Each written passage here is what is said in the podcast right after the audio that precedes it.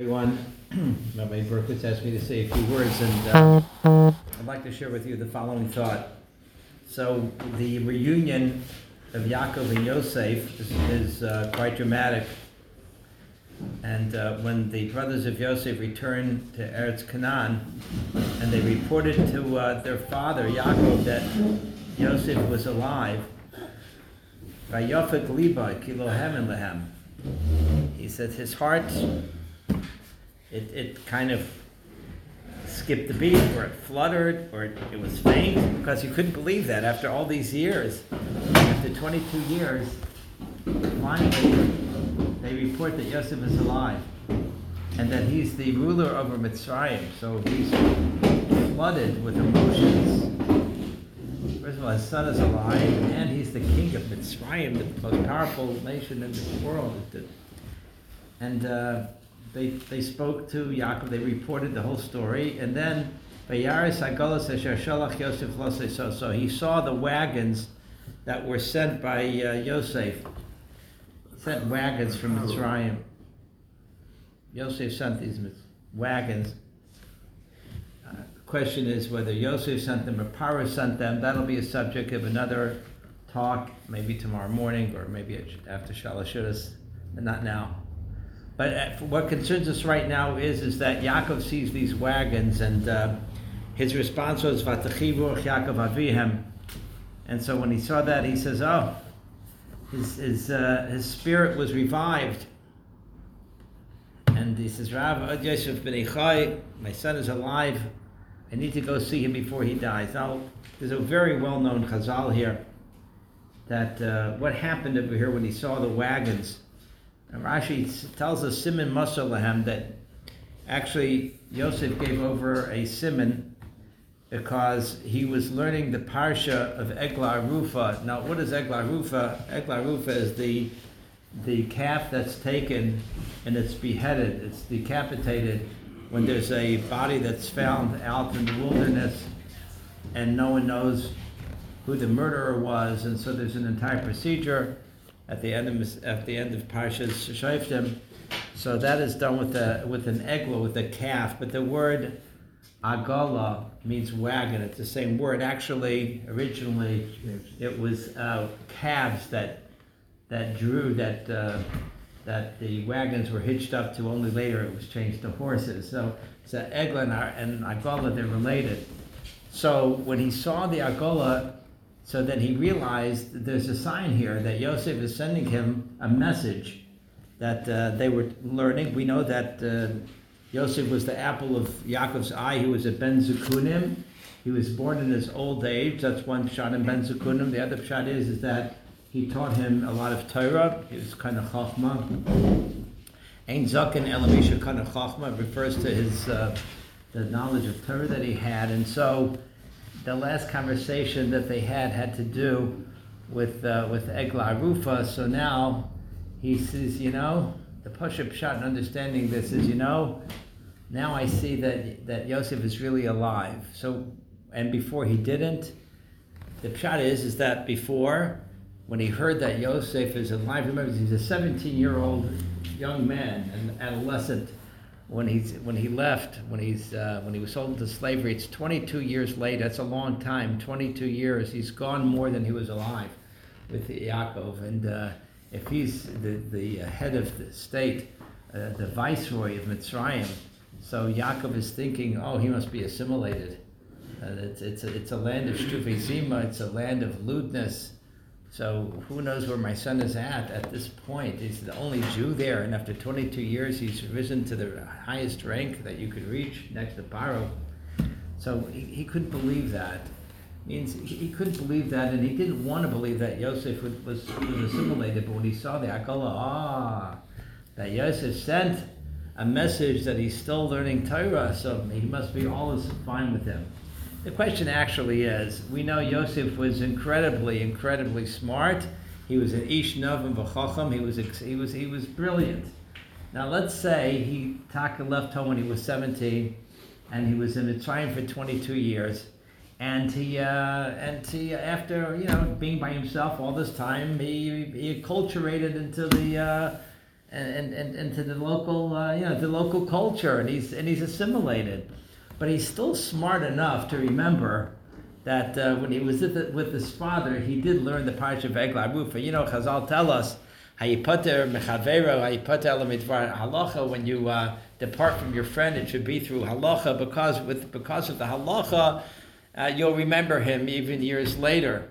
So maybe uh, Yosef is just you know telling Yosef telling Yaakov what he wants to hear, but really Yosef's not holding by it at all. So who says that uh, Yosef is now from a yid and an erlich yid, and why should uh, why should Yaakov uh, be appeased with that? I think it's a fair question. I'd like to suggest the following. My uh, Rosh Hashiva Rav Ruderman, that's all I used to say over. We, we heard it many times. I'm sure Mayor remember this from the Yeshiva by the Parsha Ben Sora Mora. So the uh, the rebellious child. So um, his parents take him out, and, have, and, he has to be stoned. What did he do so terrible? He ate uh, he ate meat. He drank wine, and Chazal say that Yom Zakev Yom let him be put to death early uh, when he's still innocent before he becomes guilty, because the Torah understands his, uh, his psychology and what he's going to do in the future. He will sit on the crossroads and he will rob people because he has an addiction. He needs to drink his wine and eat his meat. And if he doesn't, uh, he doesn't get that, then he'll kill them. He'll rob them and, and he'll murder them and take their money and buy what he wants. That's what the Gemara says. The Yerushalmi adds one interesting point. The Yerushalmi says, he will murder people, he will rob people, and then he'll forget his learning. That's what the Yerushalmi says. So Rav Ruderman used to say, for forgetting a person's learning is chayiv misa. In other words, the Torah is yored l'seif daitai, that if he's left on this path, eventually he will forget his learning. Is chayiv misa. So Yeshiva said no. He's chayiv misa because what he's going to do, he'll eventually murder people. But as long as he still remembers his Torah, there's there is some hope for him that he won't go so far afield. What the Yerushalmi is saying is, is that the Torah is Yeridosef Daita. This is the kind of lifestyle that he's already living at this young age, then Sefer Lishkeches Talmud, he will forget all of his learning that he learned in Cheder. And once he learns, forgets the learning of Torah, there's no way back. That's what it means here. In Taka, it was like that in yeshiva in my days in Baltimore. If a, if a Bacher did something that uh, really maybe would have earned him uh, to be sent out away, uh, sent away from the yeshiva, and the yeshiva will call him in, so the Bacher would talk to the yeshiva and learning, and that's all they got engrossed in the sugi of learning. And the yeshiva says, "Okay, Gaitzik and Beis Medrash and learn. Go back and learn in Beis Medrash because he's all as long as he's holding a learning, he'll be okay." I'd like to suggest that Yaakov did not necessarily see from the fact that Yosef sent the Agolas that he's holding a learning. Maybe he didn't open up a Gemara in 22 years, but he did remember the learning. He remembered that he learned the Parsha Vegel Arufa.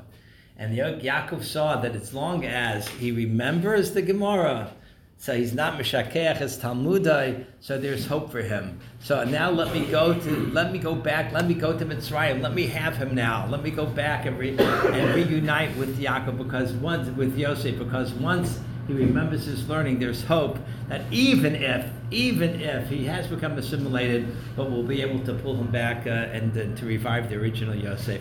I'd like to uh, like to just add to that something and uh, two things actually a famous story with the Vilna Gaon that there was someone who left uh, his wife as an aguna, and, and, and many years ago, and uh, she was uh, unfortunately she was an aguna, and finally someone comes back into town and claims that he's the husband, and he looked like him, and it's been it was many many years, and so um, they weren't sure, and they asked him all kinds of questions. Um, that only her husband would know, and he knew all the answers to the questions. Uh, there's a story like this back in the, the 1500s in France. There was a book written about this, the story, of The Return of Martin Guerre. But that's not what I'm talking about. This is in Vilna. This is not Martin Guerre. This is uh, Moshe Kaper, maybe, not Martin Guerre. And uh, th- th- so what happened was, is they brought him to the Gaon. The Vilna Gaon asked them a question because he knew all the answers. You know, where did you do your banking and where did you park your horse and where did you do right? He says, where did you sit in the beis medrash? and he didn't know the answer. And the Vilna Gaon says he's an impostor. And he finally, he was an apostle, and he fessed up. They asked the guy, how did you know? He says, because a Ramai, a charlatan, a faker, right, even though he met the husband who left his wife in Aguna and asked him for all the information that would confirm that that's but one thing, if you're a Rama, you don't think in spiritual terms. You don't think in Ruchnius. And therefore, he didn't bother to ask. He never would ask him, where did you sit in the beis medrash? That did he didn't think about. So he says that, that that's the shot. You know, the thing, if, if Yosef is still thinking about the Agolas and the Egla Arufa, right? So therefore, he's still connected to Ruchnius. Uh, I just saw when I walked in that there's. Um, the book of my on my uh, late uncle Rav Nata, the, they ordered them and they're on sale. I just want to share two things from the book that I think is really germane to what we're talking about. So everyone knows that my uncle is a, a, a tremendous expert on writing Gittin. And uh, it says there in the book that someone once asked him, you know, a get has to be, when they write the name of the city in the get, it says the city that, that lies on this and that river, right? St. Louis is on the Nahar, Mississippi, and has to be identified by a body of water.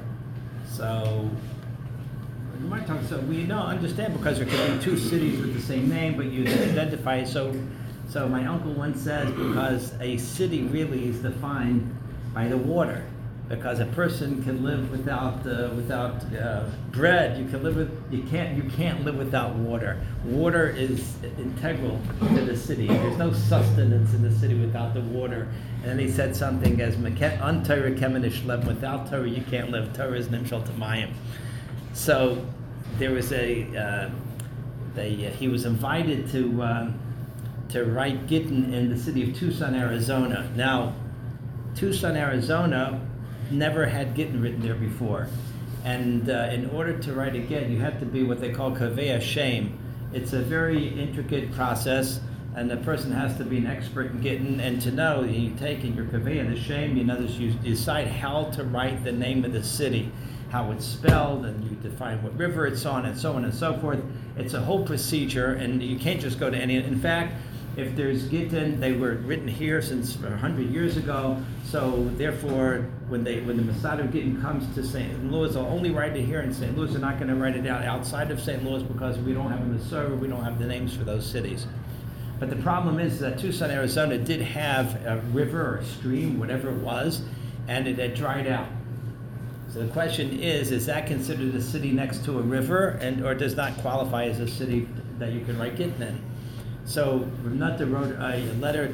It's, it's, it's, published in the book. His his letters that he wrote to Rav Moshe Feinstein, his Rabbi all. And Rav Moshe answered him at Chuvin. It's published in the Igros Moshe. And Rav Moshe said he passed him like this: that even though the lake or the river, whatever the body of water was, it's dried out, but the indentation is still there. Now, there's next to the city, you see the indented place where the river was. That's number one. And number two, if it rains, if there's heavy rainfall, it, it could fill up again. So therefore, it qualifies as a body of water. And they proceeded. My uncle proceeded to write. It. So the person who wrote the book, I think this is not from my uncle, but I think it's from uh, Shmuel Botnick, the author of the book. He writes there. He writes a commentary. He says, "You see that if there was once water, even if it's dried up, but there's always going to be an indentation." And that indentation allows itself to be filled up with water again. In other words, if a person once had Torah, even though maybe he's gone far afield, maybe he's uh, he's left Torah for a while, but the neshama will always have an indentation, and you fight the, you find the right condition, and it could rain again. He could be impressed again. He could be influenced again, and he could fill himself up with Torah again. So this is this, this is what I want to add to that. This is not a sales pitch for the book also whether I pushed it or not, you see. But what I wanted to take from the book is to, to say that this is a, what reminds me of this the parsha that when he sent the Agolas, then at least Yaakov Avinu might not think that Yosef is still the biggest Chacham in the world. He might not even be from, but at least there's an indentation. There's still a Malkum to be found. So this is uh, this is what I want to share from you from the parsha. Benegea the Siyam. Just want to give a tremendous ashakayach to the uh, those who've been spending so long. Uh, it's it's a mamsha, a tremendous undertaking. Masechta Zvachim, three years, three years to, on a Masechta. Zvachim is a very very difficult Masechta. It's kachim, as you know, And um, it takes, uh, it just, it takes a lot of perseverance to finish that Masechta, so we should all be very proud of the Eagle and the Balabatim, who learn every day to finish that Masechta, and the Rajam should give them the Pasuk, Sayim Masechta says, parent finish other Masechtas and make other Siyumim, and we all benefit from the abundance of the water, so to speak, that they bring into our community, the sustenance, the Torah, and uh, they should be safe for many years to continue to shower our community with all of these sources of Torah. I, I didn't get a chance to give an intro, so I will just suffice with an outro. Um, that, uh, we at the Koil are very proud, not only to have a Rabbi Girdaj, the founder of Rosh Koil, and who was watering us for thirty years, but is actually in his capacity as Rosh Koil Emeritus or Emeritus, Yesh Garson, um, still is pouring the fountain of water of Torah. We appreciate that. Thank you. And it's something that uh, we are proud to call